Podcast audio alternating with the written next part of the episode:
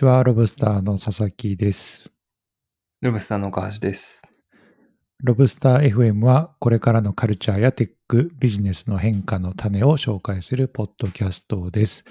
未来のカルチャーの理解の補助線になるかもしれない新しいキーワードを毎週一つピックアップして紹介していきます。はい。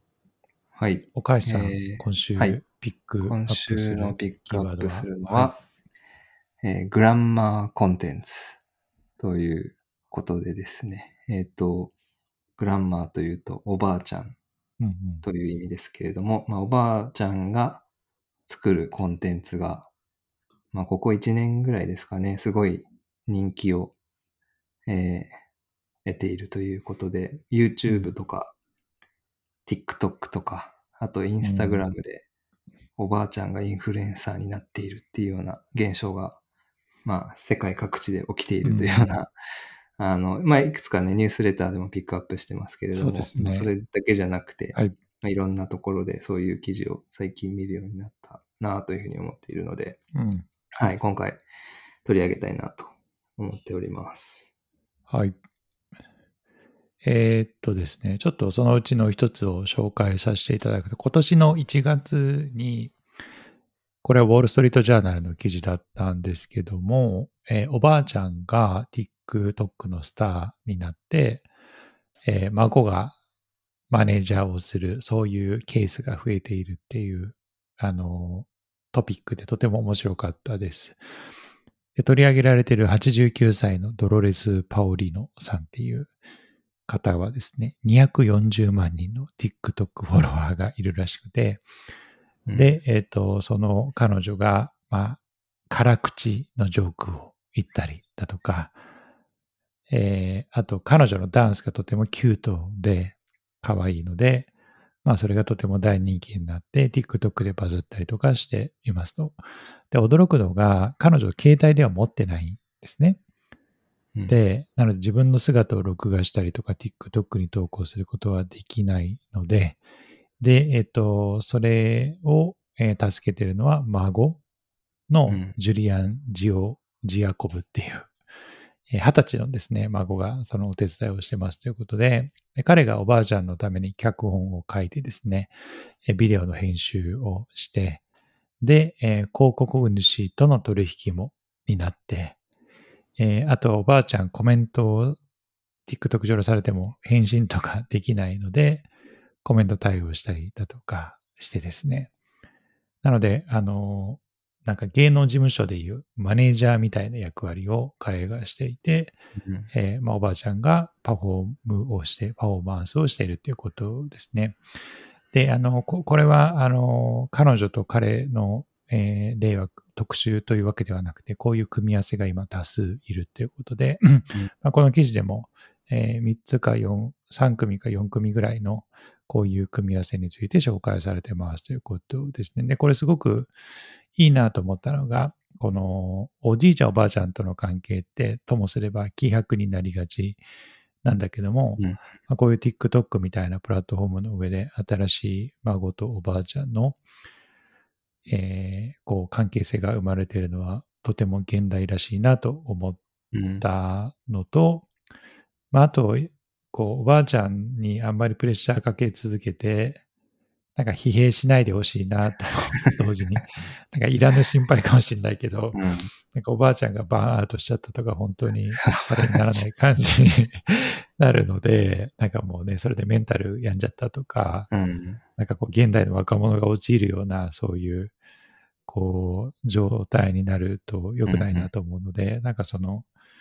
あの、まあ、あのね、おそらくその辺も上手にコントロールしてるのかなと思いますけど、まあ、10代、20代の、ちょ、おばあちゃんなんか、コンテンツは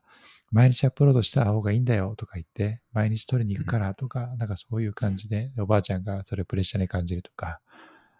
なんかそういうのは、えーないといいな。なんかこのおばあちゃんが携帯電話持ってないのが救いかなみたいなところがあって、そうですね直接なんかこう、そう、コメントとかクソリプとかね、はいこう読まなくて済むので、それはいいなと思いましたね。なんか面白いなと思ったのが、この、やっぱおばあちゃん出れない時があるので、うん。まあその代わりに、そのおばあちゃんのアカウントで、孫が、えー代わりに出たりとかするらしいんですけど、はい。全然再生数伸びないらしくて、あやっぱり若者が作る若者っぽい動画はもう完全にコモディティ化しているので、まあ、TikTok みたいな、この若者が使うプラットフォームの中でおばあちゃんが活躍してるっていうのが、まあ、こう競争力の源泉なので、そこで、まあ、訳が分かってる人自身が登場しちゃうと、再生数伸びないっていうのも、まあ、ちょっと面白いなと思ってました。というところすね。そのですね。狙っていない感がいいのかもしれないですね。おばあちゃんとか。うんですわね。そこまで分からずにやっているっていうのが。うんうん。でもさっきのその孫とおばあちゃんの間の関係とか、おばあちゃんがバーンアウトしないといいなみたいなのは、あの、聞いててお思ったのが、あの、子供のインフルエンサーとかもいるじゃないですか。おもちゃ紹介するとか。うんうんうんなんかそれも親と子供の関係がすごいビジネスライクな関係になってしまっていて、確かに。うん子供が子供の、なんていうんですかね、無邪気な、そういう時代を、子供らしい時代というか、うん成長を、えー、期を経験できないみたいな問題だったりとか、まあね、子供はおばあちゃんに比べるとまだまだ人生が長く続くので、ね、そこの影響っていうのはすごく多そうだなと思いましたが、まあなんかこのですね。グランマコンテンツは、はい、それに比べると、すごく、うん、ポジティブな側面ばかりなのかなというふうに思いました。うんですね。で、えっと、もう一つピックアップしている記事が、去年の3月の、えっと、記事でですね、これはガーディアンというイギリスの、うん新聞紙の記事だったんですけれども、結構これはあの、えーエイジストステレオタイプに抗う TikToker たちということで、これも高齢者 TikToker のインフルエンサーの方々、えーについて書かれている記事で、まあこれも面白いなと思ったら、イェール大学がその高齢者 TikToker の調査を行って、えー行ったらしくて、あの TikTok 上で数百万人のフォロワーを持つ60歳以上のユーザーのアカウントが、まあ、増えてますよっていうことが調査から、えー分かっていて、まあ、年配者ってテクノロジー、えーに弱いというふうに、えー言われ、あの、という、まあ、固定概念があるけれども、それを覆すような結果に、えーなっていたりとか、あとなんか、もう本当に530万人のフォロワーを持つ人がいたりですとか、あとなんかグラマラスとグランマーをか組み合わせた造語、グランマーって GLAMMA というハッシュタグが、あの、すごく人気で、それを見てみると70歳の女性が楽しそうにダンスをしていたりですとか、えー街中を練り歩く動画が、えーすごい再生数を、えー獲得していたりって、まあ結構その、ね、年取るとあまりアクティブに過ごせなくて、えー家にいがちとか、あの、コミュニティが狭まっていくっていうような、えーステレオタイプがあると思うんですけれども、まあ、それに反する、えー形で、あの、本当に人生を楽しんでいる高齢の方々が、えーそこには映し出されているというような、えーこともすごいいいなというふうに思いましたね。はい。うん。で、あと、まあ、うんピューリサーチセンターによると、2000年には65歳以上の人が、の14%しかインターネットを使っていなかったのに対して、2019年にはそれが73%に増加していたりするので、まあ、当たり前にね、あの、TikTok とか、Instagram とか YouTube とかも、まあ、こういう高齢の方々が使い始めていて、まあ、見るだけではなくて、自分も、あの、コンテンツを配信して、しかもそれが人気を得ているというような、あの、ことが起きているのかなと思いますと。うん。確かに。いやー、そのうちうちの親とかも TikTok とか始めんのかなうん。ねえるどうなんですかね。うん。なんか俺の親父が、こっそりツイッターとかを覗いてるらしくて、俺の、なんかこう、なんかな、なんでそんなことしてんのみたいなことを親父はしてたりとかして。いや、なんかこの前ツイートしてたじゃんとか、なんかそういうことを言ってて、いつ見てんだみたいなね、思ったりとかしますけど、うん。あのーなんかすごい誰かがうまいこと言ってて、デジタルネイティブ、うんミレニアル世代とかよくデジタルネイティブとか言われるけど、うん。あの、まあ、Z 世代の年代の方を発信ネイティブって言ってる人がいて、うんうん。いや、こう、なんかこう、確かにミレニアル世代、普段ね、ツイートとかずっと見てるけど、まあ、読んでるだけみたいな人も結構多いですよね。うん。だけど、Z 世代の人たちはすごく息を吸うように発信するんだみたいなことを言ったりとかしていて、だからその辺が大きな違いだなとね、うん。思ったりとかは確かにね、したんですけど、まあそうするとなんかね、こうスマートフォンの増加、使用率の増加みたいのは確かになと思ってるけど、やっぱりね、うちの親とか見てても、まだまだ情報取得のためにやっていて、なんかね、あんまりこう自分でツイートするみたいな親父がうんうんそういうのを想像できなかったりとかするんですけど、まあ、だんだんそれもね、こうこれからあの2030年、35年とかなってくると変わってくる感じは、うんしますよね。そうですね。はい。あと、あの、ニューヨークタイムズの記事ではですね、あの、このおばあちゃんコンテンツ、まあ、あのダンスしているとか、あの、いうのもあるんですけど、まあ、おばあちゃんが料理をしているコンテンツも結構人気ジャンルらしくてですね、えっ、と、大勢の子供たちに向けて、えー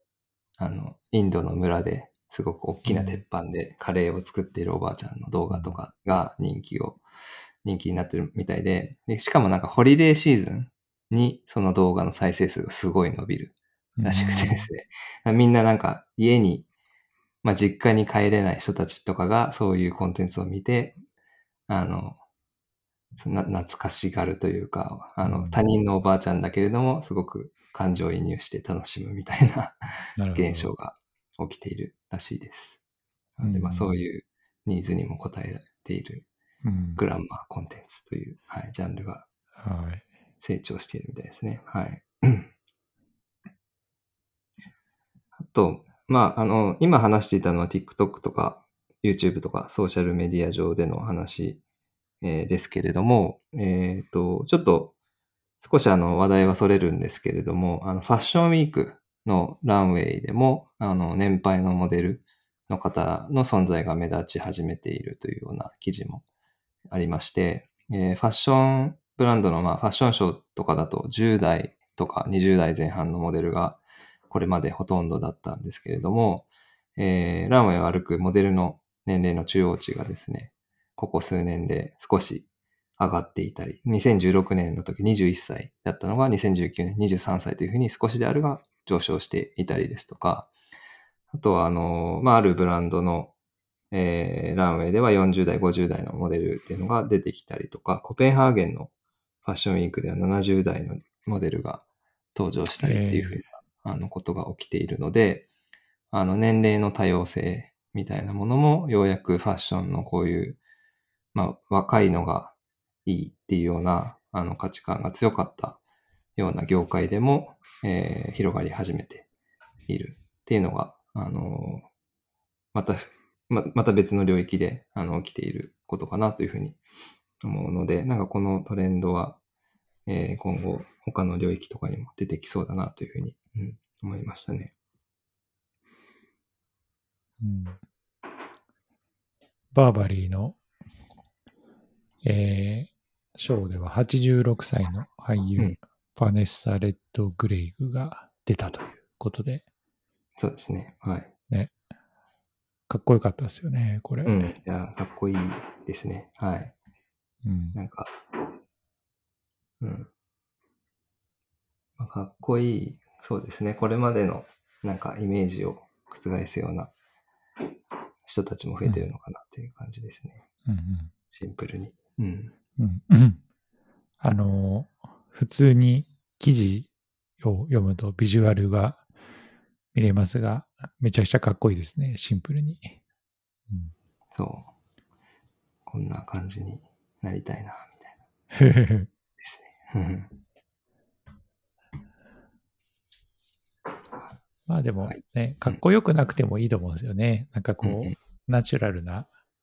こういう70歳いるよね、みたいな人がね、ランウェイ歩いててもいいかなと思うので。うん。うんそう、なんかね、あの、ちょっと今も話があったと思いますけど、その多くの年中年金の女性が自分たちを透明人間になる時期と言ってるみたいなので、なんかこう、このあたりは確かに、まあ実際でも、こういう年代の人たちも洋服とかね、買ったりとか、50代、60代とかね、すると思うので、なんかそこにしっかり光が当たるきっかけになるっていうのは、良いことなのかなとは思いますけどね。うん、そうですね。はい。そう、なんかこれはなんか文化的な、あのー価値観のシフトっていう話と同時に、まあビジネス的に商業的にこの、まあ、高齢層が最も資産を持っている年代になっているので、まあそういう、ね、商業的な意味合いも含まれているのかなというふうにも、うん、思いますけど。うんうんはい。なんか、まあ、どう、すべての年代の人たちが、ね、楽しめるような選択肢がうんあったりとか、ロールモデルがいたりするのは、とてもいいなと思いますね。うんねなんか今日これずっと話しながら思ってたのは、グランパはどこに行ったのかなと思って確、かに、グランパ。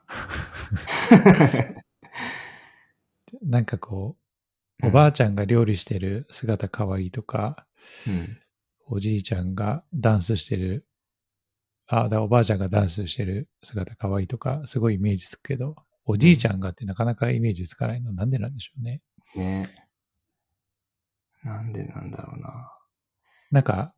これは完全なステレオタイプなので良くないなと思いつつ、なんか説教を始めそうな雰囲気ありますよね、おじいちゃんとかね。あと、まあ、こういう、どうなんだ、スキルを持ってるのかな、なんか。うんなんか、ある種、こう、これまでパワーを持ってきた人たちじゃないですか、こううん男性って。なんかそういうのに、をまあ、ここれからまた引き続き、まあ、かつてパワーを持っていた男性の話をありがたがく、ありがたがって聞いても、なあ、みたいなところもあるのかもしれないなと思いますけどね。うん。そうですね。なんか最近どうなのかわからないけど、一昔前はね、引退をしてしまうと、仕事を辞めて会社を退職してしまうと、何もやることがなくなってしまうとか、まあアイデンティティが仕事に紐づきすぎていて、うん、なんかその文脈でしか自分が活躍できないみたいな、あの、話はあったかなと思いますし、ちょっとこれどうかわからないんで、データとかも見ないといけないなと思うんですけども、あの、最近だとその SNS とかスマホが、まあいい面もいっぱいありつつ、ね、あの、ティーネイジャーの女性が、のメンタルヘルスに悪影響があるっていうような、